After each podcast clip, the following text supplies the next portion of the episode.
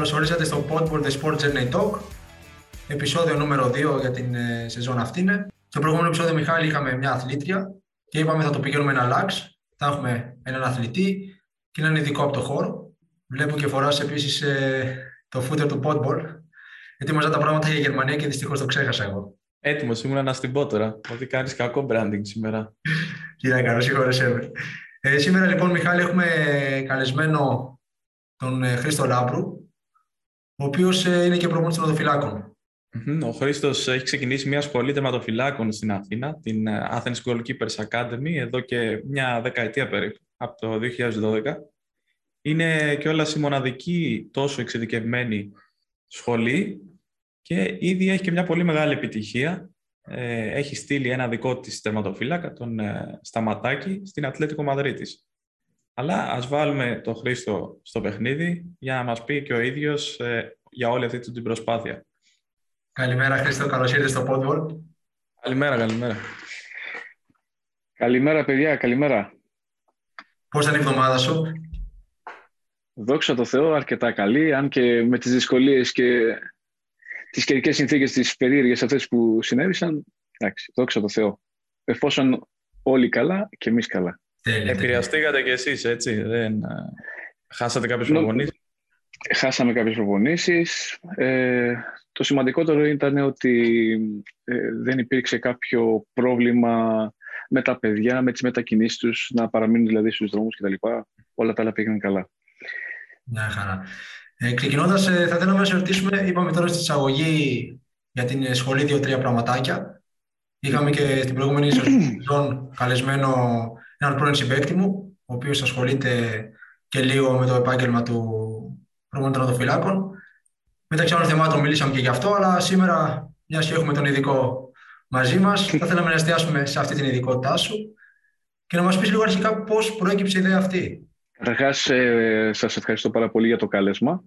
Εύχομαι να έχετε καλή επιτυχία, με υγεία πάνω απ' όλα, σε ό,τι και αν κάνετε. Είναι πολύ ωραίο και πολύ όμορφο αυτό που κάνετε και αναδεικνύετε πράγματα στη θέση ειδικά του τερματοφύλακα που σήμερα είναι πάρα πολύ ε, σημαντική αυτή η θέση. Η ιδέα προς, πώς προέκυψε. Θα σας πω. Στη δική μας εποχή ε, η αλήθεια είναι ότι ειδικά στα ερασιτεχνικά σωματεία δεν υπήρχε προπονητής τερματοφυλάκων. Ο προπονητής μας έβαζε σε μια άκρη, μας έλεγε κάντε κυλιακούς, ετοιμαστείτε λίγο και ελάτε όταν θα σας φωνάξουμε όταν είστε κι εσείς έτοιμοι. Όλο αυτό η αλήθεια είναι ότι εμένα μου έλειψε. Αν και είχα τη χαρά και την τύχη να έχω έναν ε, πολύ καλό δάσκαλο και προπονητή ε, και καθηγητής φυσικής κατάστασης εκείνη την εποχή που ξεκίνησα το ποδόσφαιρο, τον κύριο Γιώργο Ροζάκη από το Ηγήθιο της Λακωνίας, γιατί όπως γνωρίζετε κατάγομαι από τη Λακωνία, από τη Μάνη συγκεκριμένα. Και μας βοήθησε εκείνη την εποχή λοιπόν, μας έφερνε κασέτες, βιντεοκασέτες και βλέπαμε έτσι κάποιες προπονήσεις σε τερματοφύλακα από Ολλανδία και Γερμανία κυρίως. Και μας βοήθησε λοιπόν με όποιο τρόπο και με όποια γνώση είχε και αυτός. Ε, είχε αρκετή, αρκετά μεγάλη γνώση, είχε το μισό UEFA Pro, αν θυμάμαι καλά, για εκείνη την εποχή. Ε, Μας βοήθησε λοιπόν να εξελιχθούμε και να προχωρήσουμε και να μπορούμε να προπονιόμαστε και εμείς οι τερματοφύλακες έτσι όπως πιστεύαμε για εκείνη την εποχή. Όμως όλο αυτό εμένα μου έλειψε στη διάρκεια της, της δικής μου καριέρας. Όταν κατάφερα να έρθω στην Αθήνα, κατάφερα να προπονηθώ πρώτη φορά σαν τερματοφύλακας και όλο αυτό λοιπόν το, το να το πω έτσι, παιδικό κομμάτι που έλειψε από την ε, προπόνηση του τερματοφύλακα, κατάφερα να το δημιουργήσω μια μέρα γυρνώντας από την ε, προπόνηση ε, περνώντας έξω από ένα φροντιστήριο, έβλεπα τα παιδιά να βγαίνουν έξω από το φροντιστήριο, νεαρά παιδιά, και κάποιος ε, συγκεκριμένα ένας πιτσίρικο είχε και μια μπάλα στα χέρια του. Προφανώς θα ήταν σε κάποιο γήπεδο ή θα πήγαινε μετά σε κάποιο γήπεδο. Ε, Βλέποντας λοιπόν το φροντιστήριο, λέω, μου έρχεται μια αναλαμπή και λέω, Ωχ, φροντιστήριο λέω τερματοφυλάκων. Και έτσι λοιπόν προσπάθησα, ψάχτηκα, μου ήρθε η ιδέα, μίλησα με κάποιους συναδέλφους, με κάποιους φίλους, με κάποιους γνωστούς μου είπανε πολύ ωραία η ιδέα σου και έτσι το 2011 προς 12, επίσημα το 12 πλέον, ε, δημιουργήσαμε την, ε, τη σχολή μας, την Athens Goalkeepers Academy και την ονομάσαμε Athens Goalkeepers Academy και όχι Χρήστος Λάμπρου Academy που θα μπορούσα ναι. ε, για να αναδείξω το ελληνικό κυρίως ε, ε, να το πω έτσι, στοιχείο στο ε, ποδοσφαιρικά δρόμενα. Όλο αυτό λοιπόν ε, σήμερα μας δικαιώνει και μας δίνει ε, μεγάλη χαρά που μπορούμε και εκπαιδεύουμε ε, σε όλες τις ηλικίες, είτε είσαι 8 χρονών είτε είσαι επαγγελματίας, εκπαιδεύουμε και δίνουμε τα φώτα μας στους ε, τερματοφύλακες όχι στο να προπονούνται, στο να εξελίσσονται. Εγώ επισκέφθηκα την ιστοσελίδα σας και διάβασα ότι χρησιμοποιείτε μια ιδιαίτερη μεθοδολογία στην εκπαίδευση και στην εξέλιξη. Αυτό τι σημαίνει, δηλαδή ποια φιλοσοφία υιοθετεί η Athens Goalkeepers Academy που την κάνει να ξεχωρίζει από άλλες σχολές τέτοιου τύπου; Εγώ είμαι κάτοχος UEFA Alpha Head Coaching και UEFA Goalkeeping Coaching, το οποίο το έβγαλα στην Αγγλία με τον συνεργάτη μου Bill Stewart, ο οποίος είναι υπεύθυνος ε, για, ε, για τα Goalkeeping License στην ε, FA της Αγγλίας. Ο Bill Stewart, παρά έτσι ενημερωτικά, ήταν ο προπονητής τερματοφυλάκων της Liverpool αρκετά χρόνια, παίχτης, πρώην παίχτης της Liverpool, τερματοφύλακας δηλαδή, πίσω από τον Ντούντεκ και ένα τεράστιο όνομα στο χώρο της, ε, του αγγλικού ποδοσφαίρου και όχι μόνο. Η εκπαίδευση λοιπόν η οποία έχω δεχτεί και από τον ε, μέντορά μου αλλά και από όλα τα σεμινάρια που έχω παρακολουθήσει σε ευρωπαϊκό επίπεδο γιατί έχω γυρίσει ό,τι παγκόσμιο σεμινάριο υπήρχε για τη θέση του τερματοφύλακα ήμουν μέσα, ήμουν παρόν. Και είμαι πολύ χαρούμενος και πολύ τυχερός που κατάφερα να ήμουν παρόν σε αυτά τα σεμινάρια. Έχω πάρει πάρα, πολύ, πάρα πολλές φιλοσοφίες και τις έχω δημιουργήσει σε μία, να το πω έτσι. Τις έχω βάλει μαζί τις πέντε φιλοσοφίες στη θέση του τερματοφύλακα. Ε, χρησιμοποιούμε, να το πω έτσι, τεχνικές πάρα πολύ λεπτομερείς, τεχνικές για να μπορεί ο τερματοφύλακας να έχει να γνωρίζει με ποιο τρόπο πρέπει να αντιμετωπίσει την κάθε κατάσταση, αν και η κάθε κατάσταση είναι διαφορετική. Υπάρχουν λοιπόν κάποιες μικρές λεπτομέρειες, οι οποίες εμείς τις εκπαιδεύουμε έτσι, ώστε να μπορεί να βοηθηθεί και να μπορεί να αντιμετωπίσει την οποιαδήποτε κατάσταση. Αυτές λοιπόν οι λεπτομέρειες είναι, εμείς χρησιμοποιούμε την τεχνική της Ιταλίας, τεχνική, Ιταλική τεχνική λέμε, γι' αυτό λέω οι πέντε φιλοσοφίες. Ε, χρησιμοποιούμε το, το mentality, την οτροπία, την ε, γερμανική, Ό,τι αφορά το κομμάτι της φυσικής κατάστασης, γιατί νομίζω ότι είναι η, η top στο, και στη μεθοδολογία τους, η top είναι η αγγλική. Ε, από εκεί μετά για το ε, decision make, το, το, τη γρήγορη λήψη απόφασης, αλλά και τη γρήγορη εκτέλεση της απόφασης. Νομίζω η Ισπανία είναι πρότυπο.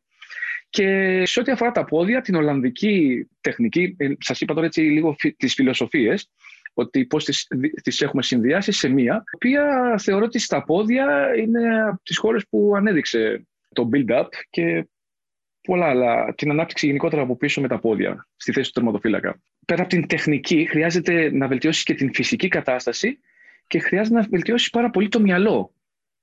Δηλαδή, εμείς σε μία προπόνηση, εννοείται πως θα ξεκινήσουμε με τις τεχνικές λεπτομέρειες να τις ε, βελτιώνουμε, εκπαιδεύουμε, εξελίσσουμε Όμως μετά περνάμε στο κομμάτι του μυαλού. Σε ποια κατάσταση, δηλαδή μπαίνουμε σε ρεαλιστικές καταστάσεις προπόνηση, να το πω έτσι, όσο μπορούμε να γίνει αυτό με τα άτομα που έχουμε, ώστε να βγει μια ρεαλιστική κατάσταση, μια προσωμείωση μιας φάσης του αγώνα. Εξαρτάται πάντα με το στόχο που έχουμε βάλει στα σχολή. Και όλο αυτό λοιπόν βγάζει αυτό το, αποτέλεσμα που έχουμε σήμερα. Δεν είναι τόσο εύκολο, γιατί πρέπει να έχεις άτομα, πρέπει να έχεις ε, Πέρα από παίχτες εμείς, ε, επειδή δεν έχουμε την τύχη να έχουμε παίχτες, έχουμε όμως τερματοφύλακες και προσπαθούμε να τους εκπαιδεύσουμε και την θέση του κάθε παίχτη μέσα, χωρίς να μπαίνουμε σε λεπτομέρειες, όμως να αντιληφθεί το position του κάθε παίχτη. Δηλαδή πώς κινείται ο κεντρικός αμυντικός, πώς κινείται το δεξί back, το αριστερό back, ο, ο μέσος, το εξάρι, το οχτάρι κτλ. κτλ, κτλ. Οπότε, παίρνοντας μια ιδέα, ο τερματοφύλακας, γιατί δεν είναι τερματοφύλακα μπορεί να παίζει τη θέση τερματοφύλακα, αλλά πρέπει να γνωρίζει όλες τις θέσεις πώς ε, αντιλαμβάνονται το παιχνίδι και πώς το καθορίζουν, γιατί ε, έτσι τον βοηθάει και τον ίδιο να γνωρίζει τι πρέπει να κάνει σε κάθε κατάσταση. Και όλη αυτή λοιπόν εμείς τη διαδικασία τη λέμε μια ε, ε, ρεαλιστική προπόνηση, όσο μπορούμε να ξαναλέω να γίνει ρεαλιστική, γιατί λείπουν πάρα πολλοί παράγοντες μέσα από αυτό το κομμάτι. Υπομαδική, ατομική ξεκινάει και σε υπομαδικά. Ε, ομαδικά δεν μπορούμε να ολοκληρώσουμε, δεν έχουμε 22 παίχτες. Και έτσι λοιπόν βγαίνει αυτό το καλό αποτέλεσμα. Και όλα τα group χωρίζονται σε αναλυκιακή κατηγορία αλλά και σε level. Δηλαδή θα μπορούσε ένας 13χρονος να, έχει, να είναι αρκετά ανεπτυγμένος, να είναι αρκετά ψηλός, αρκετά, το σώμα του να έχει αναπτυχθεί λίγο πιο γρήγορα και να μπορούσε να κάνει με έναν 15χρονο. Αλλά ένας 8χρονος δεν θα μπορούσε να κάνει με έναν 13χρονο. Έχετε συγκεκριμένα γκρουπάκια τερματοφυλάκων, συγκεκριμένο νούμερο δηλαδή; Ε, δεν, εμένα δεν με ενδιαφέρει πόσος αριθμός θα είναι μέσα στο γήπεδο. Μπορώ να προπονήσω από έναν τερματοφύλακα μέχρι και χίλιους ταυτόχρονα να βγάλω το ίδιο ακριβώς αποτέλεσμα και στο ίδιο ακριβώς ε, level ολου Αυτή είναι άλλωστε η, ε, η, μεθοδολογία και η φιλοσοφία που ακολουθώ. Ε, δεν, είναι, δεν υπάρχει πρόβλημα στο πόσα άτομα θα είναι μέσα σε ένα γήπεδο, αρκεί να χωριστούν σωστά και να κατανεμηθούν σωστά σε group, ηλικιακά και level. Με βάση πάντα τη δική μου, ε, το δικό μου μάτι. Εγώ είδα στην ιστοσελίδα σας και μου άρεσε πολύ μια προσπάθεια εξωστρέφειας που κάνει η σχολή ε, προς το εξωτερικό, αρχικά προς το εσωτερικό μάλλον, γιατί προσπαθήσετε να δημιουργήσετε ένα πανελλήνιο δίκτυο σε διάφορες πόλεις Ελλάδας και έχετε και συνεργασίες και σε Ισπανία, Αγγλία, Κύπρο. Πριν ε, άκουσα που είπες για Ιταλική σχολή, για Γερμανική, Ισπανική, Αγγλική. Με την Ελληνική τι γίνεται; Είναι αυτός ο στόχος ε, της ε, Ακαδημίας στο τέλος; Μέσα από όλη αυτή την εξωστρέφεια, από όλα αυτά τα δίκτυα που δημιουργεί, να φτάσουμε σε μια ελληνική σχολή; Πολύ σωστά. Ο στόχος ο δικός μας λοιπόν είναι να φτιάξουμε μια ελληνική σχολή όπως είπατε ε, στη θέση του τερματοφύλακα, να υπάρχει μια ελληνική ταυτότητα πάνω σε αυτή τη δύσκολη θέση του τερματοφύλακα σε ευρωπαϊκό και παγκόσμιο επίπεδο αν γίνεται ε, μέσω λοιπόν της διαδικασίας τις οποίες εμείς ακολουθούμε. Ε, γι' αυτό και δημιουργήσαμε το Πανελλήνιο ε, Δίκτυο Τερματοφυλάκο, το οποίο συνεργαζόμαστε με πάρα πολύ σοβαρές και καλές σχολές σε Βόρεια Ελλάδα, σε Πελοπόννησο και Κρήτη. Συγκεκριμένα είναι η Βόρεια Ελλάδα, είναι ο Δημήτρης Ορίζος, ο πρώην τερματοφύλακας που ήταν στο ΜΠΑΟΚ, στο Εγάλιο, αν γνωρίζετε, ε, έχει την Ρίζος Goalkeepers Academy ε, στην ε, Πελοπόννησο είναι στο νομό Ηλίας ο, ο Ανδρέας ο Αντωνόπουλος. Ε, και αυτός εννοείται εν ενεργεία τερματοφύλακας. Ακόμα όμως ε, έχει εξελίξει και έχει φτιάξει την ε, ε Goalkeeping School Academy στην, στο νομό Ηλίας και πάει πάρα πολύ καλά, έχει πάρα πολλά παιδιά και έχει εξαιρετική, έχει φτιάξει μια πολύ ωραία έτσι, σχολή και έχει ένα πολύ ωραίο προγραμματισμό που χρησιμοποιεί. Επίσης μια εξαιρετική δουλειά γίνεται στην Κρήτη ε, στη Λεβεντογένα Κρήτη που λέω εγώ, γιατί η Κρήτη βγάζει αρκετά ταλέντα. Ε, και ε, ο κύριος ε, Κώστας Γήπαρης με την ε, GK Goalkeepers Academy έχει φτιάξει μια εξαιρετική ακαδημία στα Χανιά και με, έχει αρκετά πάρα πολλά παιδιά, έχει μπρος από 30 παιδιά. Και αυτό με χαροποιεί ιδιαίτερα γιατί, γιατί και οι τρεις ε, μου αναφέρανε ότι Χρήστο εμείς ακολουθήσαμε το δικό σου ε, πλάνο και μάλιστα πρόσφατα, να σας αναφέρω έτσι μιας και το θυμήθηκα έτσι, με την πάσα που μου δώσατε, να σας αναφέρω ότι καθώς ήμασταν ε, στο τελευταίο μας ταξίδι τώρα στην Ισπανία και είχαμε πάει για τον, ε, για τον προγραμματισμό που μας είχε καλέσει η Αθλητική Μαδρίτης για να πάμε τα νέα παιδιά, τα νεαρά παιδιά μικρότερης ηλικίας, δηλαδή 2009 έως 2005, συνάντησα μια σχολή από την Αμερική, όχι στην Αθλέτικο, σε μια άλλη ομάδα. Ε, συνάντησα λοιπόν μια σχολή που έχει έρθει με 20 παιδιά από την Αμερική, συγκεκριμένα λέγονται Big Cats, αν δεν, αν δεν κάνω λάθος. Και ο άνθρωπος αυτός λοιπόν ε, με αναγνώρισε και λόγω της ε, φανέλας και λόγω των παιδιών που ήμασταν εκεί στο δρόμο και ε, συναντηθήκαμε όλο στοιχεία και μου λέει σε ευχαριστώ πάρα πολύ. Του λέω «Ε, δεν σας γνωρίζω, λέω ποιοι είστε και τα λοιπά. Μου λέει σε ευχαριστώ, λέω για ποιο λόγο. Λέω, μου λέει ε, εγώ έχω μια σχολή, μου λέει, στην Καλιφόρνια και μια σχολή στο Σικάγο. Ε, και εσύ μου λέει είσαι ο, ε, πώς μου το πει, ο εμπνευστής, ο εμπνευστής και δημιούργησες αυτό το πράγμα λέει στην Αμερική. Σε ευχαριστώ. Το, ευχαριστώ και εγώ πάρα πολύ. με, με τιμούν πάρα πολύ τα λόγια σας. Ε, και έτσι είχαμε μια ε, επαφή και ίσως μελλοντικά να καταφέρουμε να τους επισκεφτούμε ή να μας επισκεφτούν στην Ελλάδα. Ωραία πράγματα αυτά και Μας μίλησες για τη φιλοσοφία της σχολής, μας μίλησες για άλλες σχολές και το δίκτυό σας. Πώς είναι μια τυπική σου μέρα, Καταρχάς, ε, είμαι ευλογημένος, θα πω, γιατί έχω καταφέρει να κάνω το χόμπι μου επάγγελμα. Νομίζω οποιοδήποτε άνθρωπος το καταφέρει αυτό θα είναι πολύ τυχερός. Και οι λόγοι είναι γιατί αγαπάς πάρα πολύ αυτό που κάνεις, το κάνεις όσο πιο τελειω... γίνεσαι όσο πιο τελειομανής γίνεται για να βγάλεις ένα πολύ όμορφο και πολύ καλό αποτέλεσμα.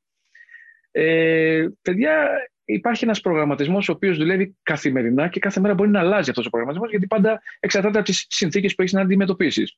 Υπάρχει ένας προγραμματισμός ε, φτιάχνουμε, φτιάχνουμε τα προγράμματα στον ε, υπολογιστή, το προπονητικό πλάνο το οποίο είναι ετήσιο, μηνιαίο, εβδομαδιαίο και ημερήσιο. Παρ' όλα αυτά όμως θα μπορείς σε αυτό το πλάνο να υπάρχει το πλάνο Α, πλάνο Β και πλάνο ε, C, ABC. Γιατί κάτι μπορεί να συμβεί. Μπορεί κάποιοι τερματοφύλακες να μην μπορούν να έρθουν και ο αριθμός που εγώ έχω φτιάξει το προπονητικό πλάνο να πρέπει να αλλάξει. Να είναι αντί για, για ζυγός να είναι μονό ή το αντίθετο. Ε, οι προπονητές να, να λείψουν λόγω και τώρα αυτό που βιώνουμε με αυτή την κατάσταση.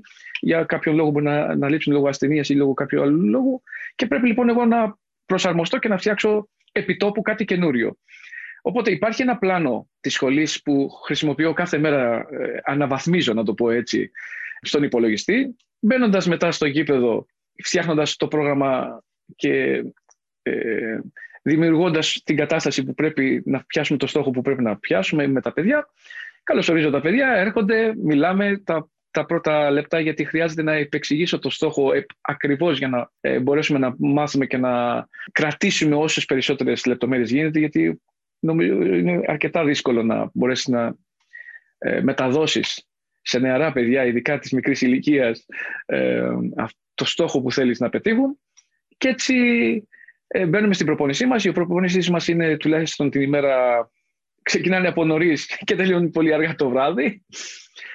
Λίγος χρόνος για προσωπική ζωή και για οικογένεια, όπως καταλαβαίνετε. Πολλή δουλειά, πολύ τρέξιμο, όλη την ώρα στα τηλέφωνα για να διαχειρίζομαι, γιατί δεν διαχειρίζομαι ένα άτομο, διαχειρίζομαι πάρα πολλά άτομα και όχι μόνο παίχτες, αλλά και προπονητές με βάση αυτό το οποίο γίνεται στη σχολή μας. Και πρέπει να δίνουμε και ένα report, να παίρνουμε ένα report. Όλα αυτά είναι μέσω email, μέσω ε, υπολογιστή αρκετές ώρες. Οπότε οι πρωινές μας ώρες είναι στον υπολογιστή για να μπορέσουμε να παίρνουμε και να δίνουμε τα report, να αξιολογούμε την κατάσταση, πώς πήγε η κάθε προπονητική μονάδα. Στις προπονήσεις μετά όλη την ημέρα και το βράδυ πάλι ένα μικρό report και το τι έκαναμε εμείς, μια αξιολόγηση του εαυτού μας, το τι κάναμε εμείς και το πώς τα πήγαμε και μια αξιολόγηση για το πώς πήγε γενικά το πλάνο, το ημερήσιο πλάνο και το πώς θα εξελιχθεί εννοείται. Και ίσως είναι ένα από τα πράγματα που κάνετε που σας ξεχωρίζει από τις από τις υπόλοιπες σχολές. Γιατί όντως για να, για να βγει αυτό το αποτέλεσμα που έχετε εσείς, υπάρχει πάρα πολύ σκληρή δουλειά από πίσω. Και καλό... Υπάρχει σκληρή δουλειά και με, το κάνουμε με πάρα πολύ αγάπη και με πάρα πολύ αφοσίωση, και, γιατί και εμείς έχουμε στόχους. Ε, και πιστεύουμε ότι μελλοντικά ε, θα καταφέρουμε να φτάσουμε σε ακόμα μεγαλύτερα και top επίπεδα σε όλους τους τομείς της θέσης του τερματοφύλακα. Γιατί έχουμε και ολόκληρο επιτελείο το οποίο από εμάς μας ακολουθεί πέρα από το προπονητικό team. Υπάρχει και το επιστημονικό ε, team, υπάρχει και το τεχνολογικό team, το οποίο όλα αυτά ακολουθούνται ε, κατά γράμμα, να το πω έτσι, γιατί ωραία, είσαι ένας τερματοφύλακας, πρέπει να κάνεις όμως και τη ζωή του τερματοφύλακα. Όπως γνωρίζετε, εδώ στην Ελλάδα δεν μας βοηθάει και πολύ ο χρόνος. Τα παιδιά δηλαδή έχουν πάρα πολλά φροντιστήρια, πάρα πολλές υποχρεώσεις γενικά. Οπότε πρέπει και εμείς να βρούμε και να προσαρμόσουμε τα προγράμματα με βάση και τα παιδιά, τα μπορώ και τα θέλω των παιδιών. Ε, και όπως καταλαβαίνετε, όλο αυτό είναι πολύ δύσκολο. Γιατί, ξαναλέω, υπάρχει ένα ολόκληρο επιτελείο. Η ζωή του τερματοφύλακα ε, δεν είναι τόσο απλή. Θα πρέπει να, πέρα από το σχολείο του που είναι πολύ βασικό για εμάς και η διαπαιδαγώγησή του γενικότερα είναι πολύ βασική για εμάς, σαν άνθρωποι πρώτα και μετά σαν αθλητές. Ε, είναι σημαντικό λοιπόν να προλαβαίνει να γυμνάζεται, να προπονείται και με την ομάδα του και με εμάς, ε, να ξεκουράζεται όσο πρέπει και όπως πρέπει, ε, να έχει τη σωστή διατροφή και να είναι ε, όσο πιο πολύ, πιο πολύ προσεκτικός γίνεται να μην τρώει ας πούμε, ε, πράγματα που μπορούν να το βλάψουν. Όπως καταλαβαίνετε η ζωή του τερματοφύλακα είναι πάρα πολύ δύσκολη. Οπότε εμείς δίνουμε τον τρόπο πώς, να, πώς θα πρέπει να ακολουθήσει τη ζωή του τερματοφύλακα το κάθε παιδί. Ε, τους δίνουμε στόχους, βάζουν τα ίδια τα παιδιά στόχους και μέσα από όλο αυτό, ε, σιγά σιγά πιστεύω ότι έρχεται και η επιτυχία. Με πολλή προσπάθεια, πολύ κόπο, ε, πολλή προπόνηση, πολύ αγάπη και πολύ όρεξη από τα παιδιά. Και αυτό το βιώνουμε καθημερινά. Μου έδωσε εξαιρετική πάσα, γιατί ήθελα να σε ρωτήσω πώς μπορούν να συνδυαστούν οι προπονήσεις των τερματοφυλάκων με, με αυτών των ομάδων. Γιατί και από προσωπικές εμπειρίες, ε, πέρα από τις ομάδες που αγωνίστηκα. Μετά πήγαινα για ατομικές προπονήσεις στις Ακαδημίες του κ. Μπατίστα. Αργότερα ε, έκανα ατομικές προπονήσεις μάλλον με τον κύριο Κωστή στην, ε, στην Ερυθρέα. Και υπήρχε τεράστια επιβάρυνση γιατί ερχόταν και το σχολείο στη συνέχεια. τα φροντιστήρια κτλ. Πώς συνδυάζεται όλο αυτό, Νομίζω πως ε, ένας καλός προγραμματισμός λύνει όλα τα προβλήματα. Αν μπορεί αυτό να συνδυαστεί, βέβαια, φυσικά γιατί με τις ανάγκες της οικογένειας, των παιδιών κτλ. Γιατί καταλαβαίνετε ότι για να πας πας στην ομάδα σου, μπορεί η ομάδα σου να είναι πάρα πολύ μακριά. Σε υποθέσουμε στα Σπάτα ή ξέρω εγώ, στο Ρέντι και εσύ να μένεις στο Μαρούσι ή κάπου αλλού. Ε, ήταν περίπτωση. Οπότε, οπότε καταλαβαίνεις ότι και η απόσταση αυτή καταρχάς σου τρώει πάρα πολύ χρόνο στο να πας την προπόνηση είτε της ομάδας σου είτε στο εξτρά το οποίο κάνεις ε, έξω. Εμείς πώς το συνδυάζουμε; Εμείς καταρχάς έχουμε καλές επαφές με όλες τις ομάδες της ε, Ελλάδα και σε αυτό είμαι περήφανος και πολύ τυχερός που μπορώ να το έχω. Ε, και έχουμε επικοινωνία με τους προπονητές θεματοφυλάκων. Ε, πέραν αυτό όμως, πάντα ρωτώ τα παιδιά και από την προηγούμενη μέρα αλλά και την ίδια μέρα το τι, ποιος είναι ο προγραμματισμός. Γι' αυτό σας είπα πριν ότι υπάρχει το πλάνο Α, το πλάνο Β και το πλάνο ε, Γ για να μπορέσουμε να, πάνω σε αυτό λοιπόν το πλάνο εμείς να μπορέσουμε να βοηθήσουμε τα παιδιά να τα εξελίξουμε, να τα βοηθήσουμε τέλος πάντων και όχι να τα καταπονέσουμε ώστε να τους κάνουμε κάτι, αν έχει κάνει δηλαδή στην ομάδα του σήμερα ταχυδύναμη το παιδί δεν θα μπορώ εγώ να επέμβω πάνω στο κομμάτι της ταχυδύναμης. Καθόλου. Καθόλου δεν είναι και σωστό. Θα πρέπει να επέμβω στο κομμάτι το τεχνικό κυρίως, που θα είναι πιο ξεκούραστο, πιο απλό, πιο light και έτσι θα βοηθήσω το παιδί να πάρει και άλλα πράγματα. Α είναι κουρασμένο από την προπόνησή του, θα πάρει τεχνικά στοιχεία γιατί δεν χρησιμοποιώ καθόλου το physical. Ή το αντίθετο. Αν έχει πάρει τεχνικό κομμάτι από εκεί, θα πάρει το physical από μένα. Πάντα όμως σε συνεννόηση με τις ομάδες, γιατί ε, όπως γνωρίζετε, σχολείο κάνουμε και στην Ελλάδα, αλλά πάμε όλοι φροντιστήρια για να μάθουμε κάτι παραπάνω και κάτι καλύτερα. Το ίδιο λοιπόν, γι' αυτό και το ανέφερα ως φροντιστήριο στη σχολή μου, τη σχολή τερματοφυλάκων, γι' αυτό την ανέφερα ως φροντιστήριο του τερματοφύλακα. Θα κάνεις ένα εξτρά μια ώρας, μια μισή ώρα, εξαρτάται πάντα από το προγραμματισμό, για να μπορέσεις να βοηθηθείς. Γιατί ε, μια ε, μελέτη έλεγε ότι ο Κριστιανό Ρονάλντο δούλευε, δούλεψε σχεδόν ε, 10.000 ώρες για να είναι σήμερα αυτός που είναι. Αν το αναλογίσουμε λοιπόν 10.000 ώρες, πόσες ώρες πρέπει να δουλεύεις την ημέρα, με 365 μέρες το χρόνο, θα, πρέπει να, θα καταλάβετε ότι είναι περίπου 3,5 με 4 ώρες δουλειάς μόνο για το συγκεκριμένο πράγμα την ημέρα. Δεν σημαίνει ότι πρέπει να γίνουν όλες μαζί ταυτόχρονα. Μπορεί να γίνει το πρωί σε συνδυασμό και το βράδυ ή το αντίθετο. Οπότε καταλαβαίνετε ότι είναι αρκετές οι ώρες που πρέπει να δουλέψουμε πάνω σε αυτό το κομμάτι για να πετύχουμε το στόχο μας και το σκοπό μας. Γιατί, ξαναλέω, περιλαμβάνει το τεχνικό, το physical και το νοητικό. Και όλο αυτό μαζί με τους συνεργάτες μας και το επιστημονικό μας επιτελείο και το τεχνικό μας επιτελείο και τους προπονητές μας φυσικά ε, βγαίνει δύσκολα αλλά το καταφέρνουμε. Είναι σίγουρα δύσκολος ο, ο πρωταθλητισμός σε όλα τα επίπεδα, πόσο μάλλον στο τερματοφύλακα, μια θέση εξορισμού δύσκολη που όλες οι ομάδες ε, ξεκινάνε από εκεί και ψάχνουν εναγωνίως να βρουν το κατάλληλο νούμερο ένα.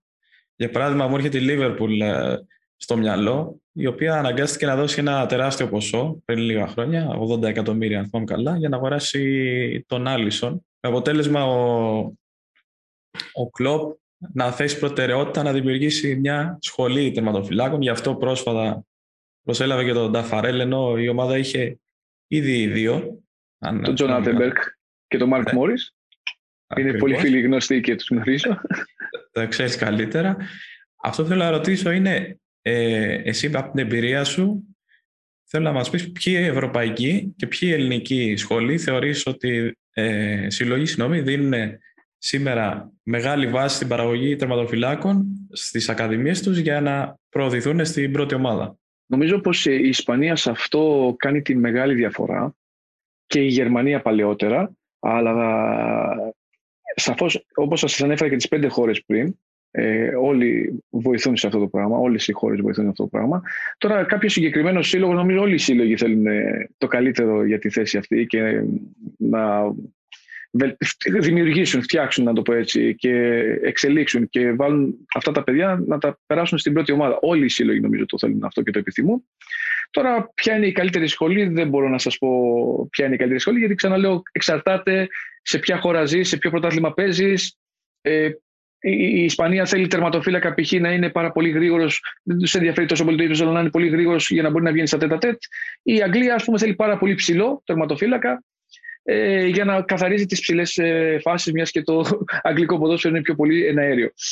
Ε, τώρα τα τελευταία χρόνια έχει αλλάξει φυσικά με τον Κλόπ και τον ε, Γκουαρδίολα, αλλά ok, okay, όπως γνωρίζαμε στο παλιό Πιο παλιά λοιπόν ε, θέλανε θηρία τερματοφύλακες. Δεν σημαίνει λοιπόν ότι ένας πολύ ψηλός τερματοφύλακας ότι είναι πάρα πολύ καλός, ούτε όμως και ένας πολύ κοντός τερματοφύλακας ότι είναι πάρα πολύ καλός ή κακός.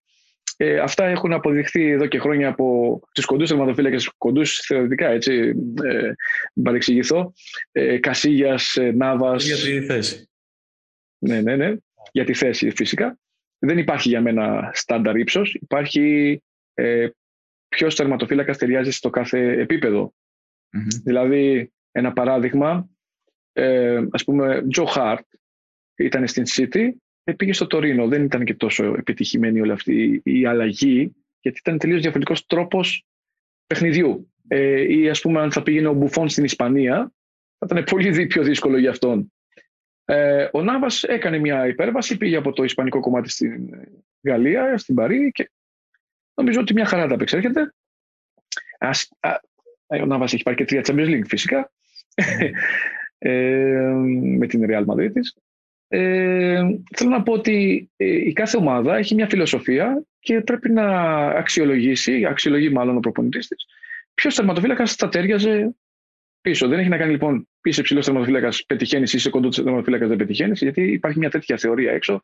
Για μένα δεν ισχύει και για πολλούς δεν ισχύει. Υπάρχει ποιος ταιριάζει στην κάθε ομάδα, φιλοσοφία, τρόπο παιχνιδιού κτλ.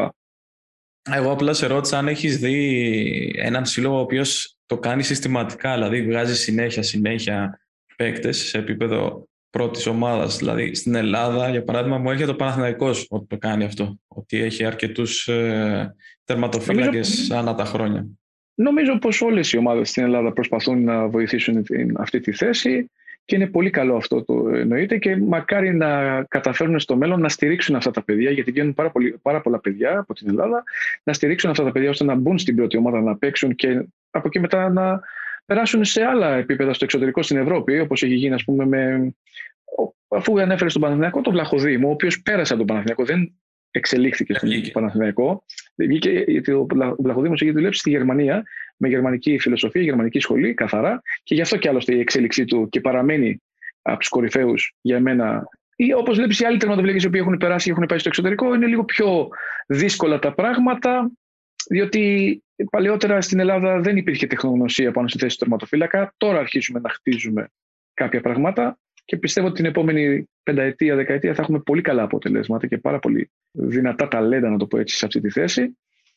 Ε, γιατί και εμείς αρχίζουμε σιγά σιγά μπαίνουμε και μπαίνουμε στους ρυθμούς της Ευρώπης. Πρέπει να μπούμε. Το ξεκινήσαμε εμείς σαν σχολή το 2011, επίσημα το 2012. Στη σχολή μας υπήρχαν και τερματοφύλακες, περάσανε ε, συνεργάτες, τεράστιοι τερματοφύλακες όπως ήταν ο Παναγιώτης Μπαλτζόγα, ο Μάριο Γκαλίνοβιτς ε, και πολλά άλλα παιδιά τα οποία έχουν συνεργαστεί με τη σχολή μας στο παρελθόν. Θα ήταν πολύ καλό να εμπιστευτούν οι ομάδες τους νέους τερματοφύλακες και να μην χρειάζεται να παίρνουν από το εξωτερικό. Γιατί πιστεύω, ξαναλέω, ότι τα επόμενα πέντε χρόνια θα είναι πολύ καλά για τη θέση του τερματοφύλακα στην Ελλάδα. Ε, Μας είπες εντωμεταξύ ότι το ύψος για σένα θεωρείς δεν παίζει τόσο ρόλο. Ε, νομίζω όλοι οι ποδοσφαιρόφιλοι έχουμε πλέον καταλάβει ότι η ικανότητα με τα πόδια είναι πολύ σημαντική πλέον στο σύγχρονο ποδόσφαιρο για ένα τερματοφύλακα γιατί συμμετέχει και αυτός στη διαδικασία του build-up. Ποια άλλα στοιχεία όμως ε, είναι απαραίτητα πλέον με βάση το πώς έχει εξελιχθεί το ποδόσφαιρο σήμερα; Αν εξαιρέσουμε λοιπόν την σωματοδομή που μου ανέφερες, ε, τη φυσική κατάσταση που πρέπει να έχει ένας τερματοφύλακας, το ξαναλέω, η οποία είναι πολύ, πρέπει να είναι πολύ ανεπτυγμένη σε σχέση με τους ποδοσφαιριστές. Γιατί ένας τερματοφύλακας είναι στην ταχυδύναμη αρκετή ώρα. Δηλαδή θα πρέπει να είναι πολύ δυνατός, πολύ γρήγορος, πολύ ε, ευλίγιστος και ευκίνητος. Και αν αυτό μπορεί να το διαχειριστεί και με ύψος, είναι, το κατάλληλο. Ξαναλέω, δεν παίζει κανένα ρόλο, αλλά το αναφέρω έτσι γιατί το ύψος παίζει πολύ μεγάλο ρόλο στην εικόνα και όχι στο, στο αποτέλεσμα. Πέραν αυτού λοιπόν, τα υπόλοιπα στοιχεία λοιπόν πέρα από τα. θα πρέπει να είναι τα νοητικά. Το πόσο γρήγορα μπορεί να διαβάσει και να αντιληφθεί μια κατάσταση και το πόσο γρήγορα μπορεί να την εκτελέσει και να την αποτρέψει. Δηλαδή, θα δει μια φάση η οποία ετοιμάζεται ένας να δώσει μια κάθετη πάσα, θα πρέπει ο τερματοφύλακας να έχει προετοιμαστεί τεχνικά η θέση, πώς πρέπει να έχει θέση σώματος, σε, σε ποια τοποθέτηση πρέπει να είναι και πότε πρέπει να βγει. Το timing, ποιο είναι το σωστό της. Γι' αυτό λέμε η λήψη απόφασης, αλλά και η εκτέλεση της απόφασης. Πόσο γρήγορη μπορεί να είναι για να μπορεί να ε, αντιμετωπίσει την κατάσταση. Άρα το νοητικό είναι πάρα πολύ σημαντικό. Και πρέπει και η φιλοσοφία μας, όπως σας ανέφερα και πριν, ε, βασίζεται πάρα πολύ στο κομμάτι το νοητικό. Πέρα από το τεχνικό. Που θα συμφωνήσω και εγώ, γιατί όταν ήμουν στην ομάδα της ε, Red Bull στη Λιψία, οι τερματοφύλακες κάνανε τα ίδια τρεξίματα με εμάς. Που βλέπεις ότι πέρα από τη διαφορετική προπόνηση που έχουν, η φυσική κατάσταση ήταν κάτι το οποίο δουλεύανε έξτρα. Μην ξεχνάμε ότι ένας τερματοφύλακας με τα GPS και τη σύγχρονη τεχνολογία που έχουμε, με τα GPS, λοιπόν, έχουμε δει ότι ένας τερματοφύλακας μπορεί να τρέξει από 5 έως και 10 χιλιόμετρα μέσα σε έναν αγώνα. Και να έχει συμβεί. Έχει συμβεί. Γιατί έχει πολύ μεγάλη ε, επαφή με την μπάλα και ιδιαίτερα με τα πόδια, όπως μου αναφέρατε και πριν. Γι' αυτό και πλέον ο τερματοφύλακας θα πρέπει να έχει και δεξί και αριστερό πόδι και να μην ξεχωρίζεις ποιο είναι το καλό του πόδι. Ε, είτε αυτό θα είναι στις υποδοχές, είτε αυτό θα είναι στις μεταβάσει και θα πρέπει να βρίσκει, να βρίσκει τον τρόπο να βγάζει την ε, ομάδα του σε, πώς να το πω, σε είτε ανάπτυξη, είτε αντεπίθεση, είτε μετάβαση, ε, όσο πιο γρήγορα γίνεται για να επιτευχθεί τον γκολ. Και αυτό, αν έχει ξεκινήσει από τον τερματοφύλακα, τότε αυτός ο τερματοφύλακας είναι αρκετά ικανός.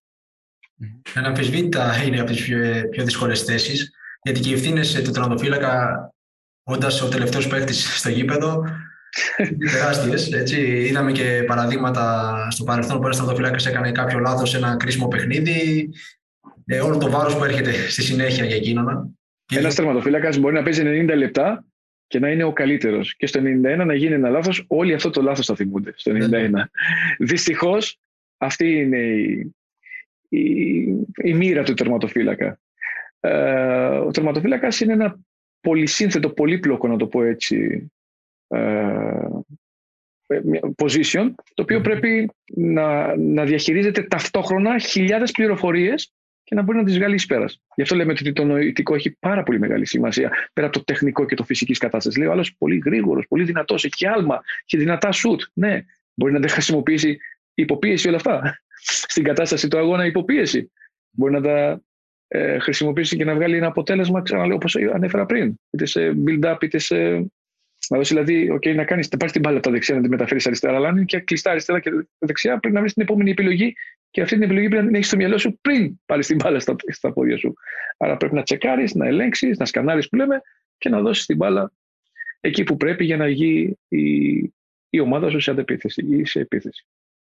Εντάξει, αυτό που είπε ο Χρήστος για το λάθος ε, που μπορεί να κάνεις. Λάθος χρεώνεται. Για να χρεωθεί και να κοστίσει. Ε, μου ήρθε κατευθείαν στο μυαλό ο Λόρις Κάριος που είχε κάνει τα τρομερά λάθη στο εκείνο το τελικό Champions League ε, Liverpool Real. Ήθελα να σε ρωτήσω, πιστεύεις ότι μπορεί να υπάρξουν ε, λάθη που μπορεί να κοστίσουν ακόμα και μια καριέρα σε ένα τερματοφύλακα; Ή είναι θέμα πνευματικής προετοιμασίας. Ναι. Είναι όμως και θέμα πνευματικής ε, ετοιμότητας να, να επανέλθει. Ναι, ναι, σαφώς αυτό το, το κομμάτι της ψυχολογίας του τερματοφύλακα είναι το Α και το Ω. Μπορεί να είσαι απίστευτα τεχνικά, να έχεις νοητικά κτλ, κτλ, κτλ. Αλλά αν δεν έχεις ψυχολογία, ε, από εκεί που είσαι στο 100%, χωρίς ψυχολογία μπορεί να φτάσεις στο 20%. Τόσο πολύ μεγάλη να είναι η, η, η διαφορά. Ε, Σαφώς ε, ο Κάριου ε, ε, είχε αυτή την κακή τύχη, να το πω, εκείνη την περίοδο. Το πάλεψε, δεν του βγήκε. Η ομάδα όμως και οι συμπαίχτες του και η ομάδα και ο κόσμος τον υποστήριξε πάρα πολύ. Άσχετο ότι θυμούνται όμως όλοι αυτό το λάθο. Και έχουμε δει και το αντίθετο. Έτσι. Για παράδειγμα, μου έρχεται το Ρεστ Καρνέζης στο μυαλό με εκείνο το λάθος στο κύπελο. Ναι, ναι. Με την Άρη, που όμως δεν τον άφησε να τον πάρει από κάτω. Ακριβώς. Και αντιθέτως, ε, το παιδί κατάφερε να φτάσει πάρα πολύ ψηλά και ένας από τους πιο διάσημους και εμείς τερματοφυλάκες που έχουμε να λέμε Έλληνας τερματοφυλάκες του, του εξωτερικού. Mm-hmm. Όντως. Μιας και μιλήσαμε για όλες αυτές τις ε, δεξιότητες που χρειάζεται να έχει ένας τερματοφύλακας. Αυτό που παρατήρησα και εγώ να. Η θέση τερματοφύλακα σε σχέση με τη θέση κάποιων άλλων παίκτων μέσα στο γήπεδο έρχεται πολλές φορές αργότερα. Πέρα βέβαια από το παράδειγμα του Τοναρούμα που κατάφερε να, να αγωνιστεί στα 16 του, συνήθως η θέση του τερματοφύλακα του βασικού έρχεται αργότερα. 25-26. Δυστυχώς. Στην Ελλάδα όμως. Α, ε, αυτό ήθελα να σε ρωτήσω, μιας και είσαι ειδικός ε, στον χώρο. Και η, η Ιταλία επένδυσε πάνω στον Τοναρούμα, η αλήθεια είναι. Βέβαια, ε, πληρεί όλες τις προδιαγραφές που χρειάζεται για μια ομάδα. Το ύψος είναι 96, αν δεν κάνω λάθος. Ε, τεχνική με τα πόδια του, η προσωπικότητά του, το πάθος του, η όρεξή του, όλα αυτά λοιπόν συμβάλλαν πολύ, πολύ μεγάλο, ε, ήταν πολύ μεγάλος ε, σημαντικός αυτός ο ρόλος. Ε, το θέμα είναι ότι η Μίλαν εμπιστεύτηκε και δικαιώθηκε με αυτή την ε, επιλογή της. Ε, θεωρώ πως και στην Ελλάδα έτσι θα έπρεπε να γίνεται και, και θα είχαν κέρδος πάρα... Δηλαδή, αν, το, αν, αν το σκεφτούν οι, οι αρμόδιοι οι παράγοντες των ομάδων και οι προπονητές και όλο το team, αν το σκεφτούν και σαν marketing, να το πω έτσι, τους συμφέρει πάρα πολύ να βγάζουν νεαρούς τερματοφύλακε και να τους έχουν στην ομάδα τους όσο χρειάζονται και από εκεί μετά να τους ε, πηγαίνουν σε άλλα ευρωπαϊκά δυνατά σωματεία είτε οπουδήποτε. Γιατί κέρδος θα έχουν μόνο από αυτό. Και για, για τη φιλοσοφία που ακολουθούν και για το αργότερα ίσως οικονομικό αντίκρισμα που θα έχουν. Πουλώντας έναν τεράστιο τερματοφύλακα, ας πούμε. Ε, αυτά για μένα είναι τα πιο βασικά. Η Ελλάδα έπρεπε να έχει επενδύσει πάνω σε αυτό το κομμάτι και στους παίχτες της και στους ε, τερματοφυλακέ και γενικότερα σε όλο το κομμάτι του αθλητισμού. Ε, θεωρώ και πιστεύω ότι θα έπρεπε όπως, να γίνεται όπως στην Αγγλία. Στην Αγγλία ε, τα σχολεία ε, λειτουργούν καθημερινώς, έχουν, ε, έχουν, προ, έχουν αθλητική ώρα. Μια αθλητική ώρα. Πώς έχουμε τη γυμναστική που λέμε εμείς εδώ στην Ελλάδα. Εμείς την είχαμε δύο φορές την εβδομάδα. Και ήταν τότε λοιπόν έπαιρνε ένας μια μπάλα, μπάσκετ, σας έλεγε παίξε 5-5 ξέρω μπασκετάκι και να περάσει μια ώρα να τελειώνει. Στην Αγγλία δεν υπάρχει αυτό. Υπάρχει προπονητής εξειδικευμένος στο κάθε άθλημα και σου δείχνει και πέρα ότι βρίσκουν ταλέντα για το κάθε άθλημα, πολλά, σου δείχνει για το κάθε άθλημα πώς θα γίνεις καλύτερος. Δηλαδή, σε ένα σου αρέσει το βόλεϊ, με αυτόν τον τρόπο θα γίνεις. Σήμερα έχουμε βόλεϊ. Αύριο έχουμε ποδόσφαιρο. Μεθαύριο έχουμε μπάσκετ. Έχουμε, ξέρω εγώ, π.χ. πινγκ-πονγκ. Έχουμε, ξέρω εγώ, τένις. Διάφορα αθλήματα. Σε όλη την εβδομάδα αυτό, έτσι. Έχει επενδύσει λοιπόν η Αγγλία πάνω σε αυτό το κομμάτι και γι' αυτό και βγάζει αρκετούς αθλητές. Θα ήταν καλό λοιπόν και εμείς να, επενδύ... να μπορούσαμε να επενδύσουμε πάνω σε αυτό το κομμάτι και από το κομμάτι του σχολείου αλλά και στο κομμάτι των ακαδημιών και να βοηθήσουμε τα παιδιά να εξελιχθούν και να φτάσουν στα top επίπεδα. Και ξαναλέω, ε, ο, ο νεαρός μπορεί να μην έχει την εμπειρία που λένε όλοι «Α, εγώ θέλω έμπειρο τερματοφύλακα», γιατί αυτό που με ρωτήσατε πριν. Ναι, αλλά έχει την ικανότητα. Και δίνοντάς του την ευκαιρία, θα αποκτήσει εμπειρία πιο γρήγορα από όσο περιμένουμε. Άρα πιστεύεις πως το σύγχρονο ποδόσφαιρο η ηλικία έχει ξεπεράσει πια αυτό το κλισέ; Ναι, εντάξει θα πρεπει Θα πρέπει. Λοιπόν, στο σύγχρονο ποδόσφαιρο στην Ελλάδα, ειδικά, θα πρέπει να αλλάξει αυτό και να μην λένε θέλω έμπειρο τερματοφύλακα, αλλά να λένε θέλω ικανό τερματοφύλακα.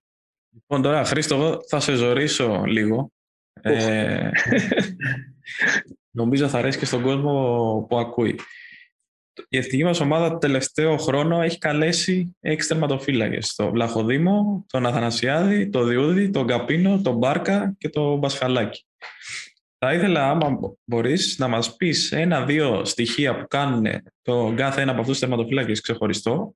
Ποια είναι τα δυνατά του σημεία δηλαδή και τι θεωρείς ότι θα μπορούσε να βελτιώσει ο καθένας. Αν δεν θες έξι γιατί σου φαίνεται πολύ, πες μας τους μισούς, πες μας τρεις. Εντάξει, εντάξει.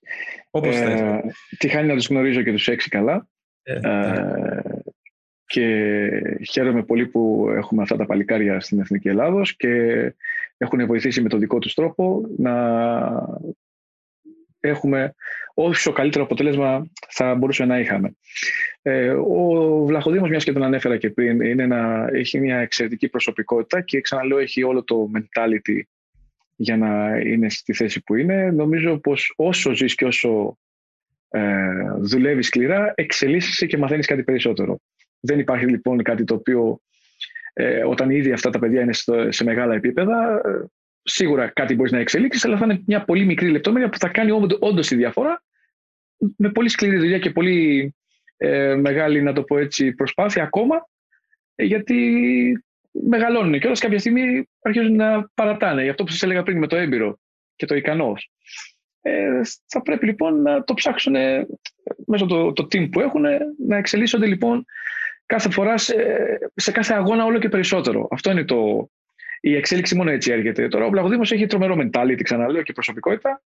Ε, ποιον μάλλον μου ανέφερε στον Καπίνο, ε, παιδί το οποίο νομίζω πως αδικήθηκε στο, στο κομμάτι της Ελλάδας. Στο εξωτερικό νομίζω πάει, τα πάει μια χαρά και είναι εξαιρετικός. Ε, Μπάρκας ε, νομίζω πως θα είναι έτσι, από τα παιδιά τα οποία θα το παλέψουν πολύ εκεί που βρίσκονται, γιατί είναι δύσκολη η κατάσταση εκεί που βρίσκεται. Θα το παλέψει πάρα πολύ και θα τα καταφέρει, είμαι σίγουρος. Διούδης εξαιρετικός στην ταχύτητα και στην, ε, στην αντίδραση, όπως και ο, ε, ο Γιώργος ο, ο Αθανασιάδης, εξαιρετικός στις αντιδράσεις. Είναι, είναι παιδιά που έχουν τρομερή αντίδραση. Δηλαδή, είναι στο επίπεδο Νάβας νομίζω στο κομμάτι της αντίδρασης. Ε, εύχομαι για το μεταξύ και στους έξι να είναι υγιείς πάνω απ' όλα, να πετύχουν τους στόχους τους και ακόμα παραπάνω. Αυτό εγώ εύχομαι και το πώς θα το εξελίξουν ξέρουν αυτοί ήδη καλύτερα από εμένα. Μιλήσαμε λίγο για τους έμπειρους ε, τερματοφύλακες. Ας επιστρέψουμε λίγο στους νεαρούς και στις ε, πρωτοβουλίες που κάνετε σας, ε, σαν σχολή. Και είδαμε πως ανατακτά χρονικά διαστήματα με ένα γκρουπ νεαρών τερματοφυλάκων ταξιδεύετε στη Μαδρίτη. Εκεί, διαμέ, ε, εκεί διαμένετε σε εγκαταστάσεις της Ατλέτικο για κάποιες μέρες και τα, και τα παιδιά αυτά οι τερματοφύλακες περνάνε από το μικροσκόπιο της ομάδας ε, της πόλης αλλά και άλλων ισπανικών ομάδων. Αυτή είναι μια σχέση που σκοπεύετε να κάνετε και με άλλες ομάδες του εξωτερικού ή είναι μόνο συγκεκριμένα αποκλειστικά με την Ατλέτικο; Όπως γνωρίζετε στο παρελθόν έχουμε περάσει από πάρα πολλά ε, πάρα πολλές ομάδες και μεγάλους συλλόγους ε, ανά την Ευρώπη στην Αγγλία όπως η Liverpool, Everton, Manchester City, ε, Wigan, τώρα μπορώ να θυμηθώ άλλες. Αρκετές ομάδες που έχω περάσει από το κομμάτι της Αγγλίας. Ιδιαίτερα στην Αγγλία είχα πάρα πολύ μεγάλη και πολύ καλή σχέση. Λόγω Brexit τώρα υπάρχουν κάποια μικρές δυσκολίες, αλλά θα βρούμε ξανά πάλι την.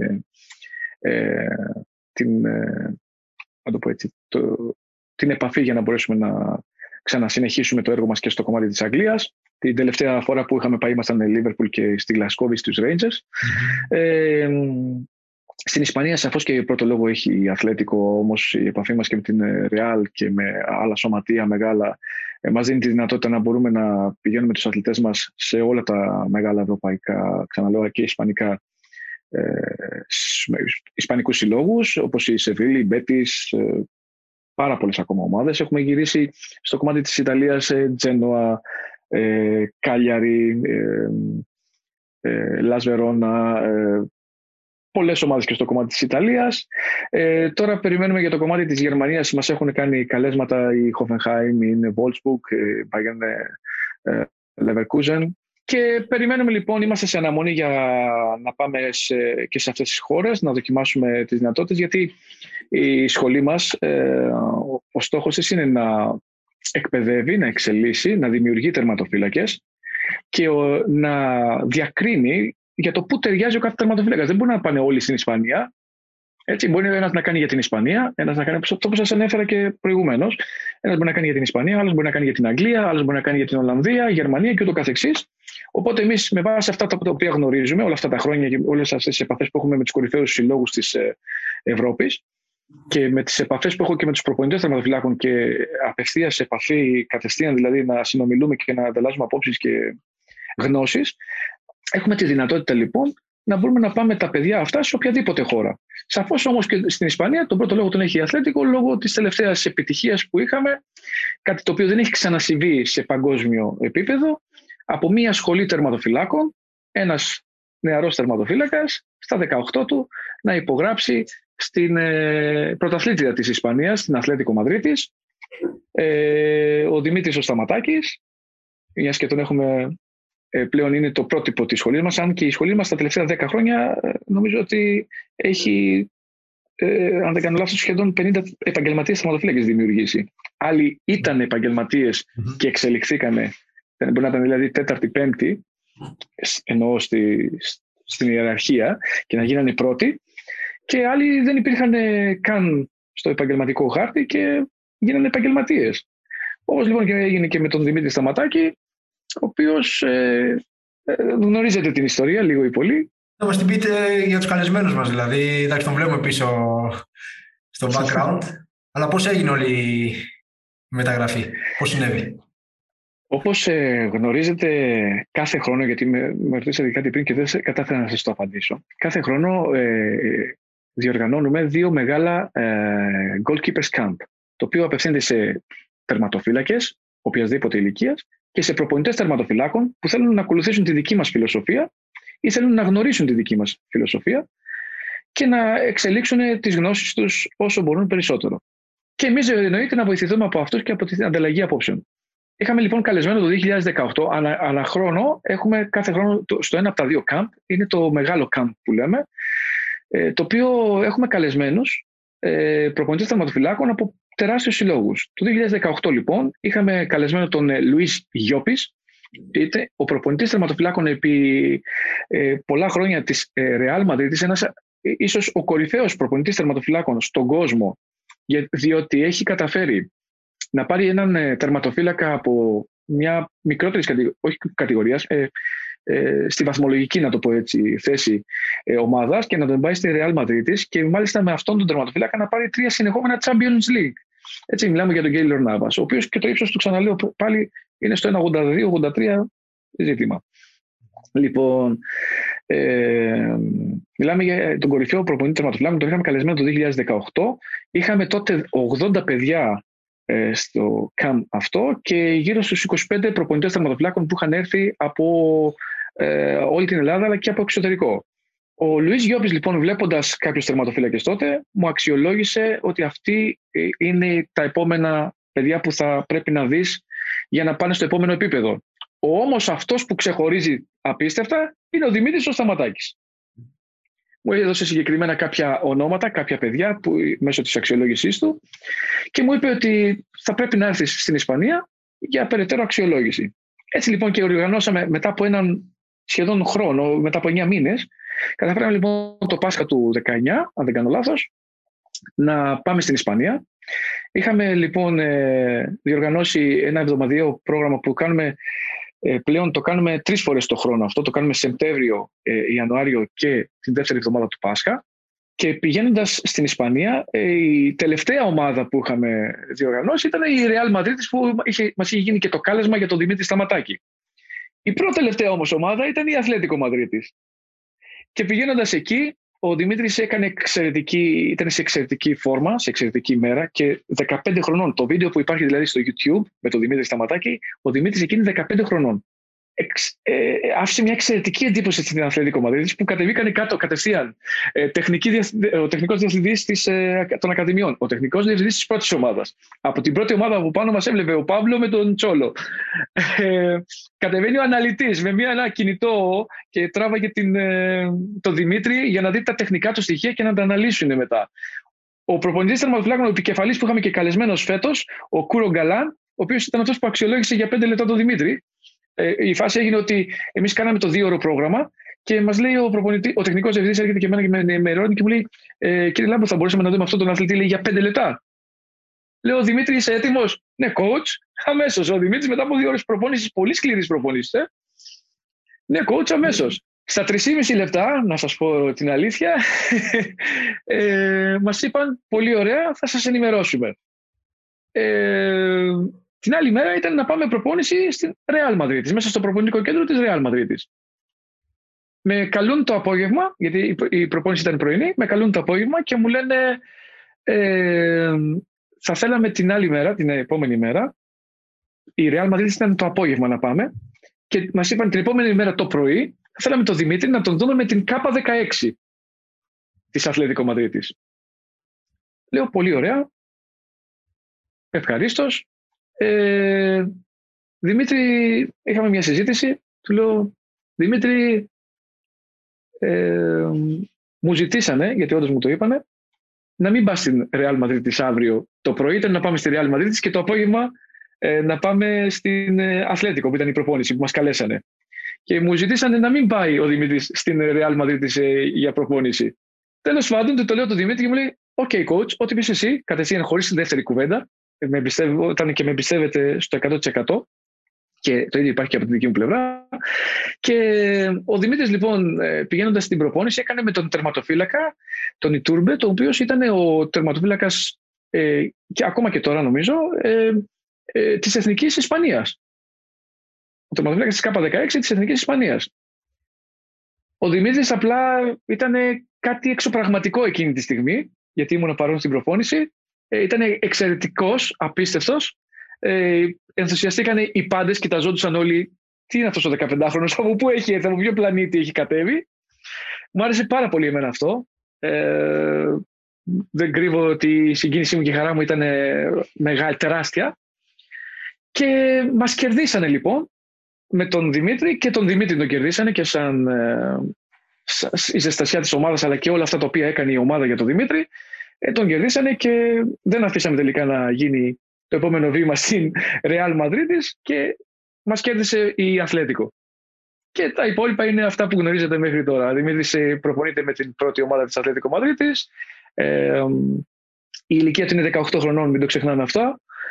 Τον περίμενε δύο χρόνια η Αθλέτικο για να ενηλικιωθεί, για να μπορέσει να πάει εκεί και να μπορεί να ζήσει μόνος του μέσα στις ε, καταστάσεις της Αθλέτικο. Ε, τα συμβολιά του είναι τεράστια, η, μάλιστα η ρήτρα του είναι 30 εκατομμύρια, οπότε γνωρίζετε αυτή τη στιγμή ότι ένα παιδί από μια σχολή τερματοφυλάκων που δεν είχε παίξει για τα τουλάχιστον 3,5-4 χρόνια, δεν είχε καμία ποδοσφαιρική ε, εμπειρία, αγώνα εννοώ, επίσημο, ε, ούτε, ούτε άνοιγε σε κάποια ομάδα. Ε, να καταφέρουμε λοιπόν μέσω της σχολής τερματοφυλάκων της Athens Goalkeepers Academy το παιδί αυτό να μεταβεί στην Αθλέτικο Μαδρίτη με, αυτό το, με αυτή τις ε, απολαβές κτλ. Ε, αυτό που θέλω να τονίσω είναι ότι αυτό το επίτευγμα της σχολής ε, θα ήθελα να το πάρουν και οι υπόλοιπες σχολές και να το καταφέρουν και να, να αποδείξω ότι δεν χρειάζεται μόνο να είσαι σε ΠαΕ για να καταφέρεις να είσαι, μεγάλα, είσαι σωματείο για να καταφέρεις να πετύχεις τον όνειρό σου. Μπορείς και μέσα από μια σωστή και εξειδικευμένη και καλή σχολή θα μπορείς να πετύχεις τον όνειρό σου. Αρκεί η κάθε ευκαιρία που σου δίνεται να την αρπάζεις από τα μαλλιά, να βάζεις στόχους και την κάθε ευκαιρία που σου τυχαίνει μπροστά σου να την αρπάζεις από τα μαλλιά που λέμε. Γιατί ο Δημήτρης αυτό έκανε. Και νομίζω αυτή η ιστορία σίγουρα θα εμπνεύσει πολλά νέα παιδιά για να έρθουν στην Ακαδημία σας. Ε, κάποιος γονέας ίσως που ακούει τώρα ή ακόμα και ένας ε, νεαρός τερματοφύλακας ε, που ακούει, πώς μπορεί να έρθει στην Ακαδημία, πού μπορεί να σας βρει; Καταρχάς, ε, μέσα στο διαδίκτυο θα μπορέσει να μας βρει στην σελίδα μας agatraining.com είναι η σελίδα που έχουμε στο, στο ίντερνετ. Ε, από εκεί και μετά μέσω των social, Facebook, Instagram και LinkedIn είναι Athens Goalkeepers Academy. Και θα έρθουν σε επαφή μαζί μας και από εκεί μετά θα κάνουμε μια επαφή γνωριμίας, να γνωρίσουμε τους ανθρώπους, να μας γνωρίσουν, ε, να αξιολογήσουμε το παιδί για το σε ποια κατηγορία και ανήκει και σε ποιο level, πώς μπορούμε να το βοηθήσουμε, πώς μπορούμε να το εξελίξουμε, πόσο χρονικό διάστημα θα χρειαστεί και από εκεί και μετά αν είναι και ικανός και καταφέρουμε να περάσουμε τη φιλοσοφία μας και να, ε, ε, όλο αυτό το πράγμα να ε, δοκιμήσει κάπως, να του δώσουμε την δυνατότητα μέσω της Athens Goalkeepers Academy και μέσω του τμήματος που έχουμε αναπτύξει τελευταία το AGA Agency με διευθυντή τον ε, Κωνσταντίνο Λάμπρου ε, να του δώσουμε την ευκαιρία να μεταβεί στο, στα ευρωπαϊκά, στους, ευρωπαϊκούς, στους μεγάλους ευρωπαϊκούς συλλόγους και να πετύχει τον όνειρό του. Εμείς είμαστε εδώ για να βοηθήσουμε σε αυτό το πράγμα όλους τους τερματοφύλακες, ανεξαρτήτου επίπεδου, ανεξαρτήτου ηλικίας. Απλά θέλει ε, καλό προγραμματισμό, πολλή προσπάθεια, πολλή αγώνα και σίγουρα θα, σίγουρα θα έχουμε επιτυχία. Τώρα αυτά αν θα είναι μεγάλη ή όχι, εμείς σαν Athens Goalkeepers Academy και εγώ προσωπικά σαν Χρήστος Λάμπρου υπογράφω ότι θα φτάσω τον οποιοδήποτε τερματοφύλακα, όπως το έχω κάνει, στο 100% του. Τι σημαίνει αυτό, ότι κάποιος τερματοφύλακας στο 100% του κάνει για αλφα εθνική και κάποιος τερματοφύλακας στο 100% του μπορεί να κάνει για αλφα τοπικό. Για μένα δεν έχει σημασία τόσο πολύ το πού θα παίξει.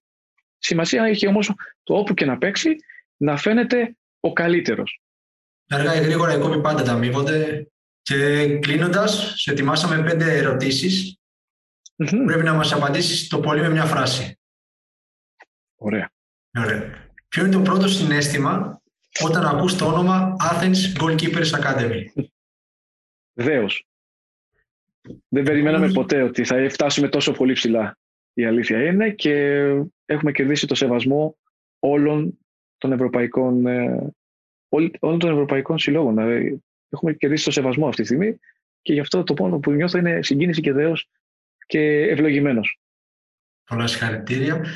Η επόμενη ερώτηση είναι Ποιος είναι ο επόμενος μεγάλος στόχος Ακαδημίας; Ο σκοπός μας είναι να καταφέρουμε να κάνουμε ένα εξειδικευμένο σύγχρονο προπονητικό κέντρο μόνο για τερματοφύλακες. Το οποίο να μπορεί να είναι και ισόκλειστα τα παιδιά μέσα και να τους δίνεται η ευκαιρία μέσω του προγράμματος που θα ακολουθείτε να πηγαίνουν σε, σε όλους τους μεγάλους συλλόγους στην Ευρώπη. Ε, Ποιος είναι ο καλύτερος εν ενεργεία τερματοφύλακας στον κόσμο, κατά τη γνώμη σου; Εντάξει, τον Αρούμα για μένα είναι από τις κορυφαίες. Βέβαια υπάρχουν πάρα πολλοί τερματοφύλακες. Αλλά ένας λόγω, λόγω, λόγω, λόγω αυτό που έχει καταφέρει από αυτό που αναφέραμε και πριν, το τα 16 του παίζει επαγγελματικά σε top επίπεδο, για μένα αυτό είναι τεράστιο επίτευγμα. Και μακάρι να το καταφέρουν και οι υπόλοιπες ε, ομάδες και οι ελληνικές κυρίως. Ε, ένα, πες μου ένα τερματοφύλακα από το παρελθόν που θαύμαζες και έχει σταματήσει τώρα. Ε, Σμάιχελ, Βαντεσάρ, ε, Καν. Ε, Ο αγαπημένος σου, ε, ε, Καμιθάρες, Κασίγιας, το... έχω πολλούς μπουφών. ε, μ' αρέσουν πάρα πολύ όλοι αυτοί. Εντάξει, Σμάιχελ νομίζω ότι ήταν από τις κορυφές. Και τελευταία ερώτηση, ποια δουλειά θεωρείς ότι ταιριάζει σε ένα τερματοφύλακα μετά τη λήξη της καριέρας του, δεν μπορείς όμως να πεις προπονητής τερματοφυλάκων. ε, ψυχίατρος. γιατί γιατί ο, ο τερματοφύλακας θέλει και τρέλα για να ακολουθήσει αυτό το οποίο Εγώ δεν έχω δύναμη Χιούμορ κάνω φυσικά. ωραία, πολύ ωραία. Ωραία και κάπως έτσι να κλείσουμε. Ε, Καταρχάς, ε, Χρήση, σε ευχαριστούμε πάρα πολύ για τον χρόνο σου. Ευχόμαστε ό,τι καλύτερο στα μελλοντικά σου πλάνα για τη σχολή. Και ευχόμαστε κάθε επιτυχία. Ευχαριστούμε πολύ. Εύχομαι. Ελπίζουμε έστω και ένα παιδί να προκύψει από αυτήν την εκπομπή που να έρθει σε σένα. Επειδή σ' άκουσα εδώ πέρα, να έρθει ή να γραφτεί. Θα είναι μεγάλη χαρά και για μένα, γιατί και σας ευχαριστώ για το βήμα μου δίνετε να μπορώ να ε, δείξω ε, μέσω εσάς το τι ακριβώς θέλουμε να πετύχουμε ε, στο, στο ποδόσφαιρο, στη θέση στον αθλητισμό και στο πώς μπορούμε να βοηθήσουμε τα παιδιά ε, να, να εξελίξουν το ταλέντο τους σε οποιοδήποτε εννοείται άθλημα να εξελίξουν το ταλέντο, αλλά πάνω σε αυτή τη θέση τη δύσκολη και την, ε, ε, πώς να το πω έτσι, λίγο περίεργη αυτή τη θέση του, τερμα, ιδιαίτερη του τερματοφύλακα, η οποία απαιτεί και να έχεις και ψυχικές δυνάμεις για να ανταπεξέλθεις. Δεν θα είναι μόνο οι τεχνικές και οι σωματικές. Θέλει πολύ δυνατό στομάχι για να αντέξεις όλα αυτά τα οποία θα συμβούν είτε καλά είτε κακά. Ευχαριστούμε πολύ. Και ένα τελευταίο να σας πω, που το λέω πάντα, ε, ένα καράβι ε, είναι ασφαλές στο λιμάνι, αλλά δεν κατασκευάστηκε για αυτό το λόγο. Κατασκευάστηκε για να ταξιδεύει είτε με φουρτούνες είτε με μπονάτσες, είτε κοντά είτε μακριά. Άρα αυτό θα πρέπει τα παιδιά να το σκεφτούν και να, το βάζουν, να βάζουν ψηλούς στόχους, να αρπάζουν τις ευκαιρίες που τους δίνονται οπουδήποτε και να είναι αυτές και αργά ή γρήγορα θα πετύχουν. Το Podball The Sport Journey Talk είναι ένα project από το team του Ραμπόνα και τον ποδοσφαιριστή Χρήστο Παπαδημητρίου. Μπορείτε να ακούτε και να ακολουθείτε την εκπομπή μας στο Spotify και το Apple Podcasts. Ακόμη μπορείτε να μας στέλνετε μηνύματα στις σελίδες των Ραμπόνα και Podball σε Facebook και LinkedIn.